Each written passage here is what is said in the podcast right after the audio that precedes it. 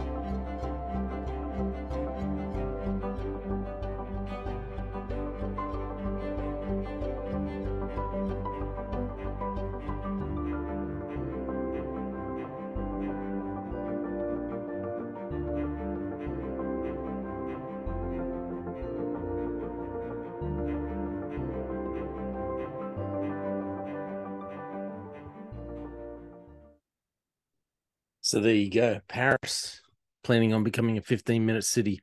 Listen, these things are, I don't know, I think they're a bit strange to be honest.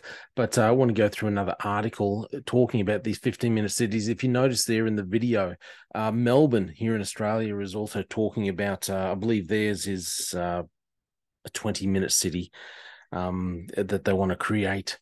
So I'm going to read through this article, and it comes from a Wentworth report. Um, I think it helps break down a little more uh, what what is actually being planned. Um, you know, it's not just as easy. The thought of uh, obviously it's all about climate change. Uh, it's all about uh, helping the environment. That's what we're being told.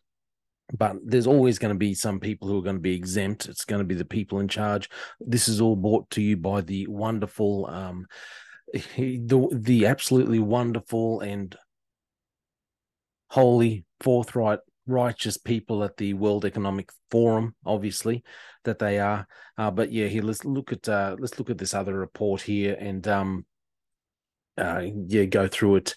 This is the the Went Wentworth uh, Wentworth report. I'll bring up so uh, it says here the 15 minute city is here. The idea is that everything you regularly need will be within 15 minutes, obviously, of where you live, and you will be fined.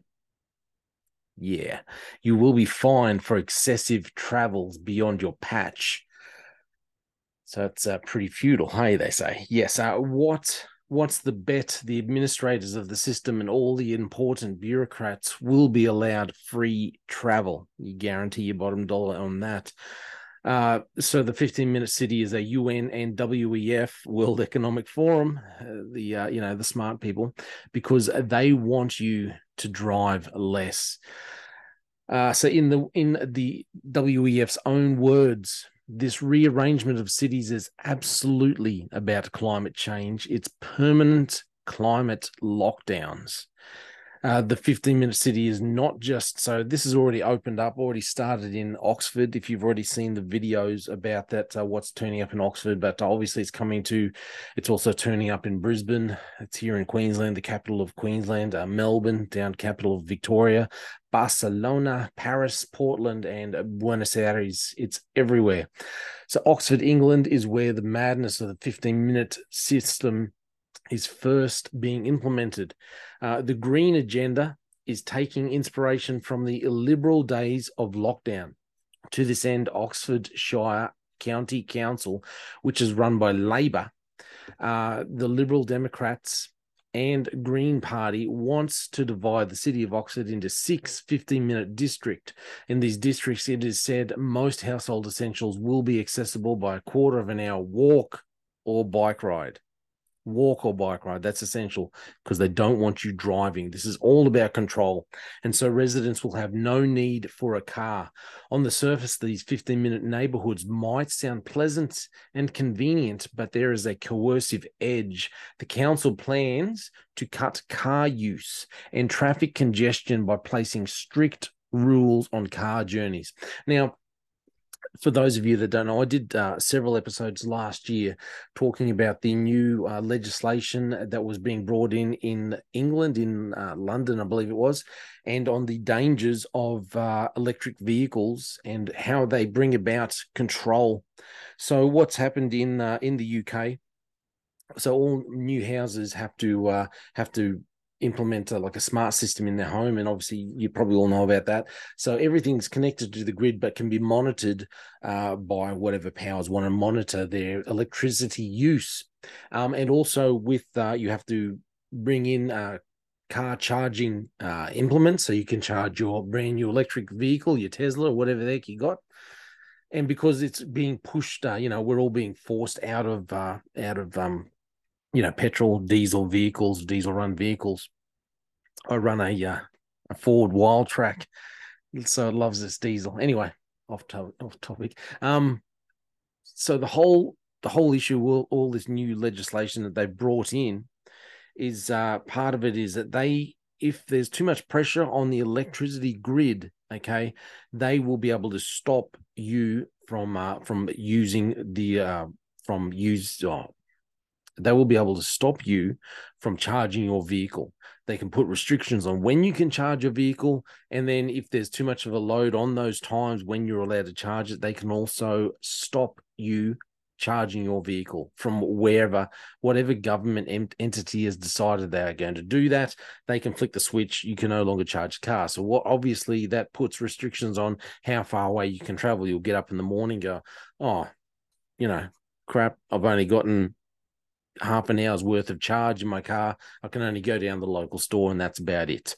Or I can only just make it to work. Hopefully, I can get a couple of minutes charge in there while I'm there, maybe.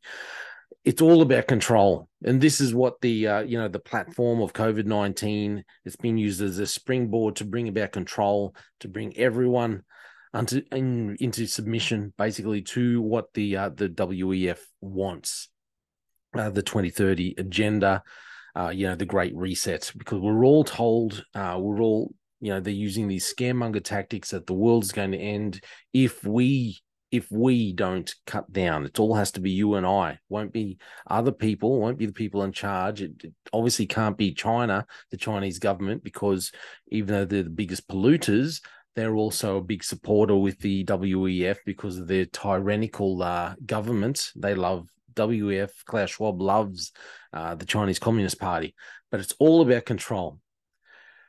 I'll just read a bit more of this article here just to explain more what's going on. So it says that residents will have to register their cars with the council and they will be tracked. Uh, they will be tracked to count their journeys through the key gateways. Under the new proposals, if any of Oxford's 150,000 residents drive outside of their designated district more than 100 days a year, he or she could be fined 70 pound. Look, there's more to it. I'll put the links up for the story. You can you can read that yourselves. But um, this is where our society is going as I said before, and this is part of the reason why I was so against uh, the the mandates with COVID nineteen because everything is just being used to bring the people into submission. Don't be so naive as to think that. Uh, and I say this because I had a lot of Christians tell me because I'm a Christian. I had a lot of other Christians tell me that you know we you know, um, the Bible says in uh, in Romans about um, obeying the government. Okay, but people take that way out of context, um, and saying, "Well, you know, Jason, just because they've brought in these mandates, you you still need to obey. You still need to obey the government what they say. However, if the government is not standing for righteousness, you do not obey a government that is not standing for righteousness. Okay, if the government, uh, you know, if you're living in communist China, and obviously, uh, you know, they they are forcing things that are very ungodly over there, uh, and telling uh, Christians that they cannot go to church, they can, or they have to preach from a Bible that's not long, no longer the Bible. You don't have to obey that. That's why people start underground churches. Uh, that's why people, quote unquote, break the law in the government's eyes anyway, because they still need to practice their faith, because they still need to stand for righteousness. So just because the government tells you, if the government is not standing for righteousness, that doesn't mean you just go out and blindly follow along. These 15 minute cities, 20 minute cities, whatever we're going to use, are just being used to bring the people into submission. Don't believe the hype. That's my opinion. Please let me know what you think.